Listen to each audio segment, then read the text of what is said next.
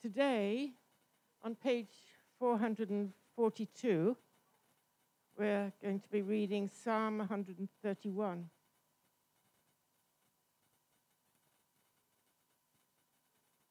Is it? No, uh, it's 130, right? Sorry, make a mistake. Out of the depths I cry to you, O Lord. O Lord, hear my voice. Let your ears be attentive to my cry for mercy. If you, O Lord, kept a record of sins, O Lord, who could stand? But with you there is forgiveness. Therefore you are feared. I wait for the Lord, my soul waits, and in his word I put my hope. My soul waits for the Lord, more than a watchman wait for the morning, more than the watchman wait for the morn- morning. O Israel, put your hope in the Lord, for with the Lord is unfailing love, and with him is full redemption. He himself will redeem Israel for all their sins. I wonder if you have ever come to church, a church, this church maybe, and thought, I don't belong here. At these people. I don't belong here. Many years ago, the English theologian um, Carl Trueman, he was regular be, regularly being asked to come and preach at uh, evangelical churches around his area and around the, the country at that time and, and he was doing it week by week. And as he was visiting these different churches, he really got a feel for the state of the evangelical church in his area, in that uh, section of the country he was in. And as much as there was to be encouraged by in his visits to these churches, um, the, their love for Jesus, their passion for the Bible, their zeal for outreach, he noticed one glaring problem, and it was this that all the songs that they sang were really happy, celebratory, uh, praise uh, positive songs. That's what he noticed. That was a problem. That might not immediately be obvious why that's a problem, but he felt it was a problem. But if we think about it for a moment, we realize that life is not always joyful. And if a person who's been struggling, they've been going through real difficulties in their lives, if they come into a church and, and they're feeling the weight of their disappointment, the, the dark depths of life, and, and they come to church and all the songs are about wanting to dance and wanting to jump and wanting to sing and praise and, and clap and, and smile and, and all, those things, well, they feel, I'm not, this isn't for me. I don't belong here. Jesus doesn't want me for a sunbeam, for sure. And Trueman explains in uh, his essay that he wrote about this, What Can Miserable Christians Sing? is the title of his essay. What Can Miserable Christians Sing? He wrote that it's a sign that Christians have given up something of the richness of the worship contained in the Bible's own hymn book, the Psalms. Because in the Psalms, there are songs about joy and praise, of course there are, and we've, we've looked at a few of them over recent weeks, but there are also songs for the discouraged, for the downcast, and for the despairing to sing to God and to sing to one another. And those songs are just as important, maybe sometimes more important. Real life is full of highs and lows, and the Psalms give us words to, to shout from the mountaintops, and they give us words to pray from the deep, dark depths of life. And Psalm 130 is a song for Christians who find themselves in the deep depths. And that, I think, is the first point we need to see in this song that sometimes Christians will face extreme misery and affliction. Real Christians will. Verse 1 Out of the depths I cry to you, Lord. The word depths is, when it's used in other parts of the Bible, it's making reference to the watery depths, the deep darkness of the sea, the sort of place where ships sink and where sailors drown. And the psalmist is uh, using this imagery here like a drowning person in the, the depths of the sea, shouting out, Help! crying out, Please! Waves crashing over their heads. That's the image. But we know from previous weeks in the Songs of Ascent, these section of 15 songs uh, from the book of Psalms, we know that it is a section that was sang by pilgrims as they were heading up to Jerusalem, heading up to the temple of the Lord to, to praise God in his temple. And so if you it only takes a moment to look at a map and see Jerusalem is nowhere near water.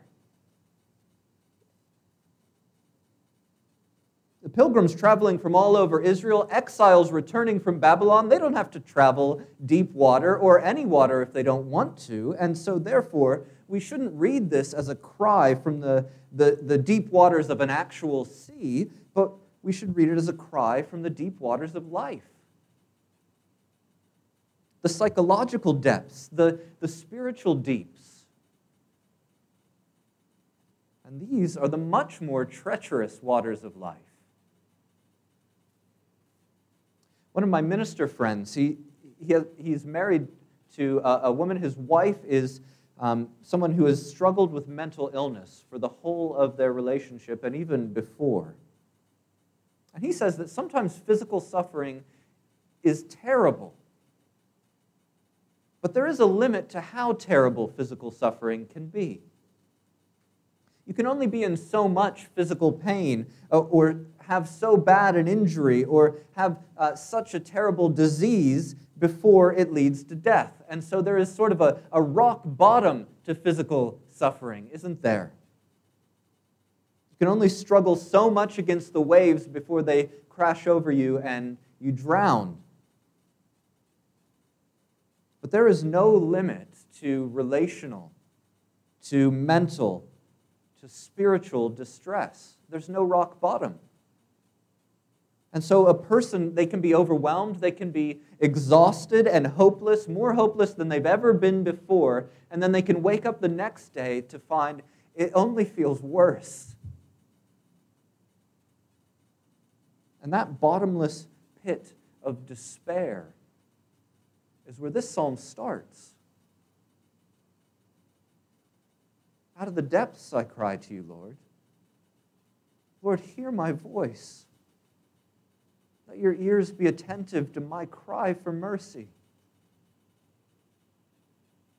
Usually, the, the worse that the suffering is, the less we're able to think clearly about finding a way out. I don't know if you have experienced that, but when I'm physically ill, sometimes Catherine jokes that I just give up and prepare for death.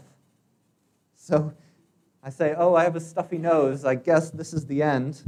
No more point in eating or drinking anymore. Tell Josiah I loved him. This is it. I guess some might call it man flu. I don't know if any, but any men in your life have that one. But more seriously, I know that when I feel anxious or I feel depressed about something, that that is when I am least able to think straight about a solution.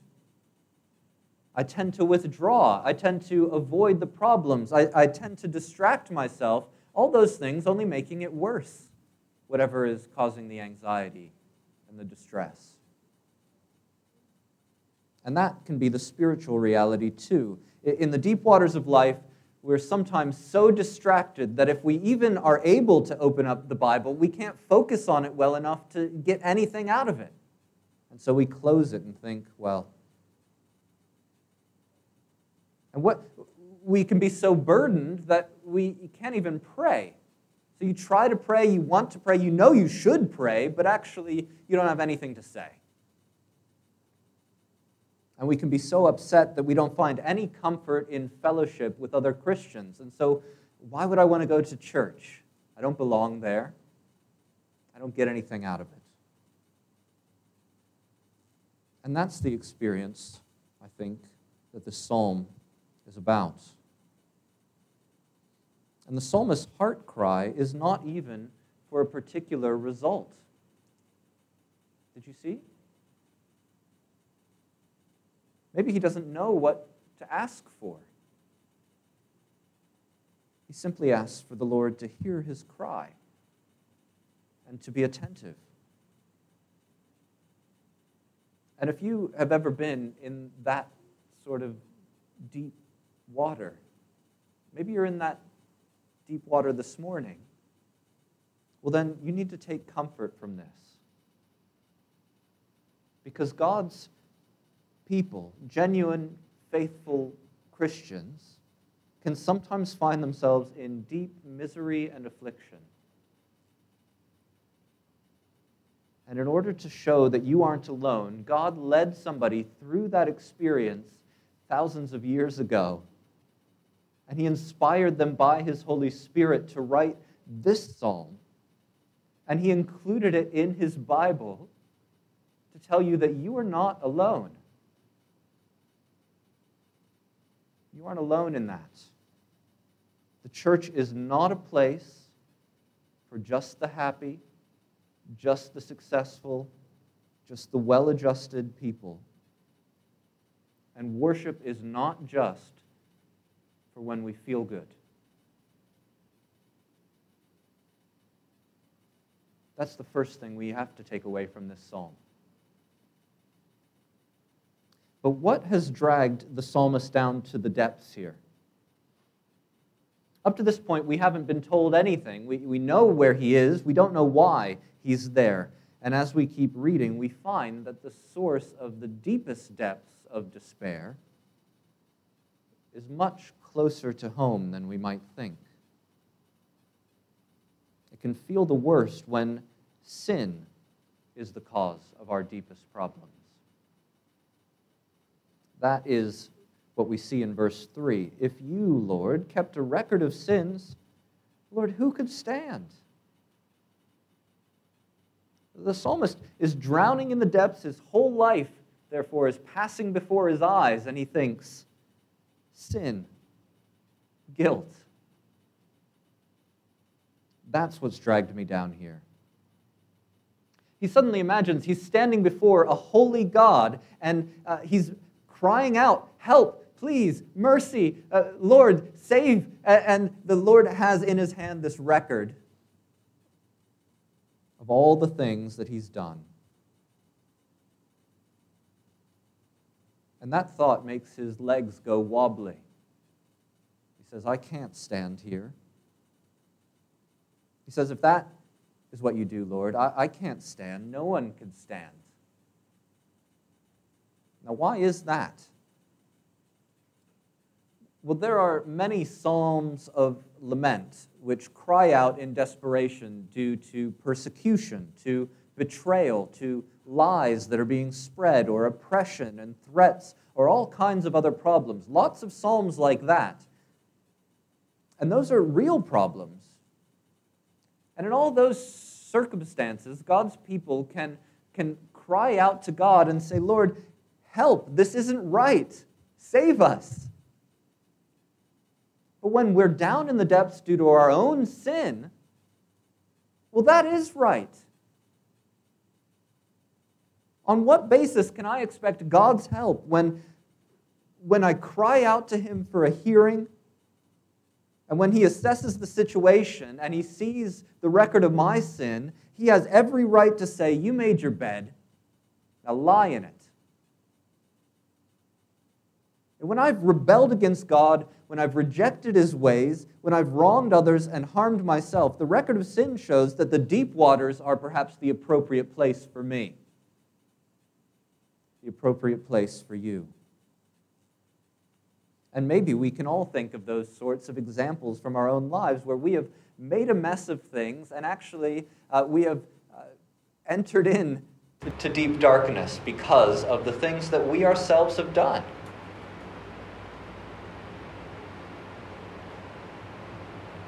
I know that I have moments in my life like that, times I look back to. And our own sin is our deepest problem because it both harms us and disqualifies us from help. Do you see? God's help, we're disqualified from it. That is a deep problem. In fact, it's the central problem of Scripture. What hope is there for a person who has rebelled against God? What help is there for a person who refuses the giver of life? Person who has chased after sin and now is, has come to the deep darkness.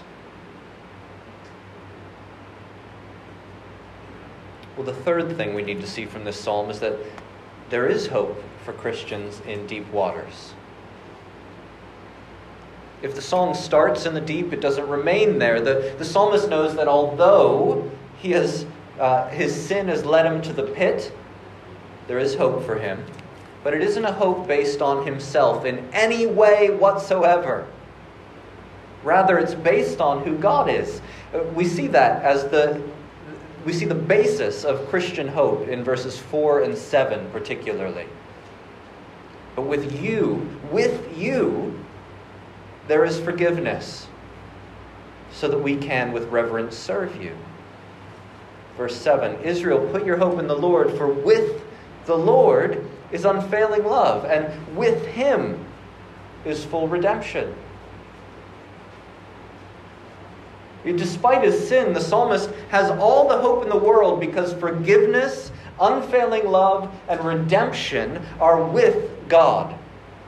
They're with him. They're his constant companions. They, that is to say, God is not sometimes forgiving. He's not sometimes loving. He's not sometimes redeeming. He is all the time those things. Those things are always found wherever he is. He's always forgiving, loving, redeeming. The same could be said of all his attributes, all the things that we know are true of God. He's always good. He's always true. He's always faithful. He's always able, and, and so on and so on. The, the theological term for that, in case you want to know, is called divine simplicity. God is, is not sometimes one way and sometimes another. He's simple, He's always the same. But you don't have to know the, the technical term to see what the psalmist is pointing to.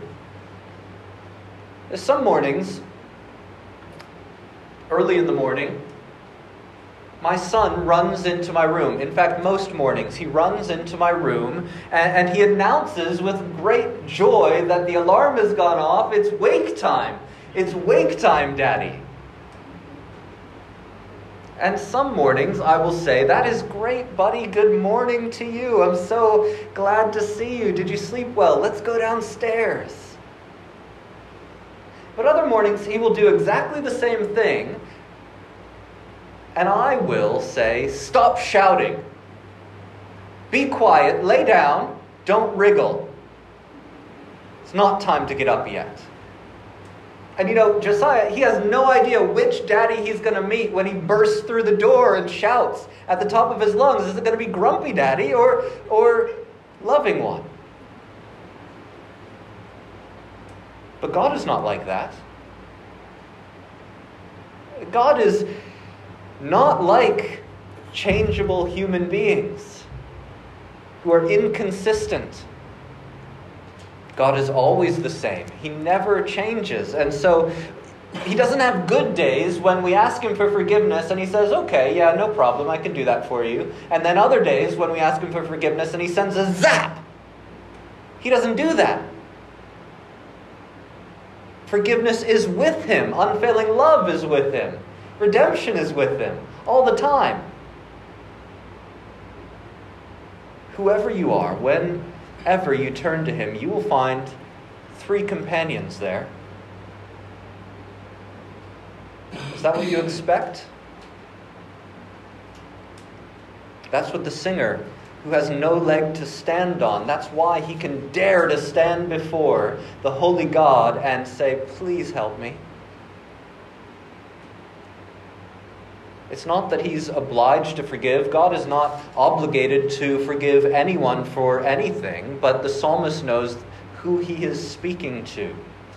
He knows what his character is like. And he's therefore sure to forgive everyone who turns to him in repentance and faith. And, friends, that is why you and I can have hope in even the deepest waters of life. It isn't on the basis of ourselves, not even a little bit on the basis of yourself. God, who has a record of your sins and mine, He knows that we deserve whatever fresh hell we've cooked up for ourselves. But when we cry out to Him for help, He hears us. He loves us. He redeems us. He forgives us. And I just want you uh, to briefly note that this is the Old Testament that we're in. You sometimes hear the caricature about the Bible, don't you? That God is so harsh and judgmental in the Old Testament and loving and kind in the New, but that's not true. We see it in this psalm, we see it in all over the place in the Old Testament that God is the same God of grace to his people all the way along because he doesn't change. He's entirely simple. He's always been forgiving, He's always been full of grace. No distinction between old and new, not on that regard. He's ready to redeem. This is the Lord who has always been. But turn, if you would, to Colossians chapter 2 in the Pew Bible. Colossians chapter 2.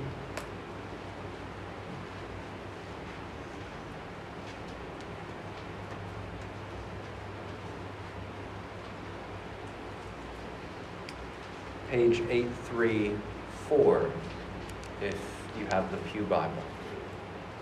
Because Paul picks up this Im- imagery of the record of sins, and he tells us how it is that God can both see that we are completely undeserving, that we deserve nothing but condemnation, and yet he can forgive.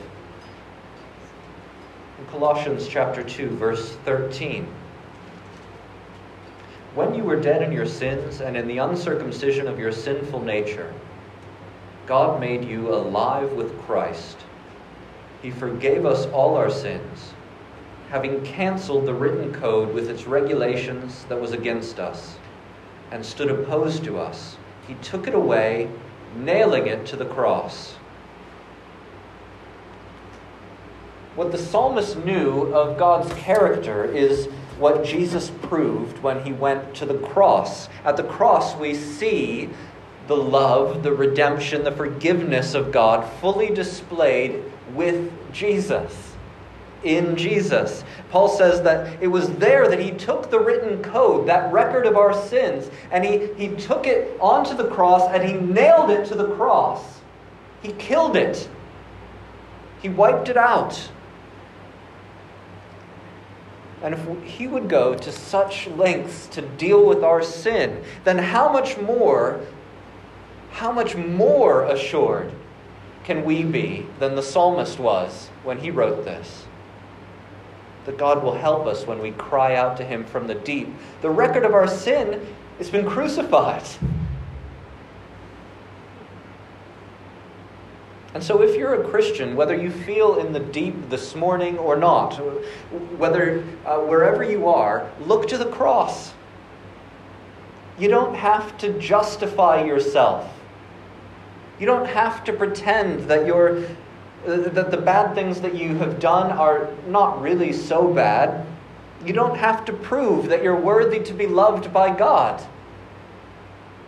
Nothing about the forgiveness is found in you. You were dead in sin. Christ made you alive. Let the truth of that soak in. Enjoy your forgiveness. Enjoy your forgiveness. But in his, uh, his commentary on these verses, John Calvin, he, he says that anyone who comprehends verse 3 of Psalm 130 without believing verse 4 will necessarily hate God, will live in terror of Him, and rebel against Him. So if you are not a Christian here this morning, maybe you, for whatever reason, haven't uh, given yourself over to the Lord Jesus and said, uh, Save me. Well, you need to hear this because maybe you've been running away from God for a long time. Maybe you, like so many people, you've been looking for hope in yourself, and you've been saying to yourself, if I could just be um, a little better, surely uh, that will make me all right. Maybe you've been trying to cover over the sin in your life and say, it's really not that bad, or to make up for it by doing good things. And yet you can't shake the guilt.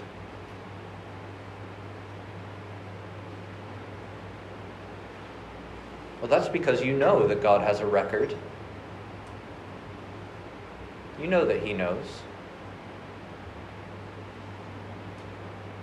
And when you get tired of trying to justify yourself, you get tired of trying to clear your record with good works, you will resent Him. You'll realize you hate him. You know, who is he to be so judgmental? Why is he so unreasonable? I don't want anything to do with him, is what you'll say to yourself. But how foolish that is. Because it's rejecting the only person who can help you.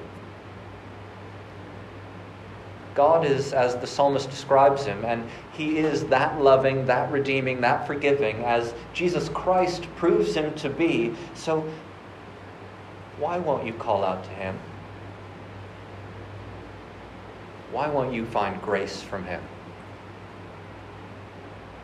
And if you will, if you decide, yes, that is the God that I want, if He's really like that, I will go to Him. And you go to Him, you will find that your heart towards Him changes. And the hatred will be replaced by love.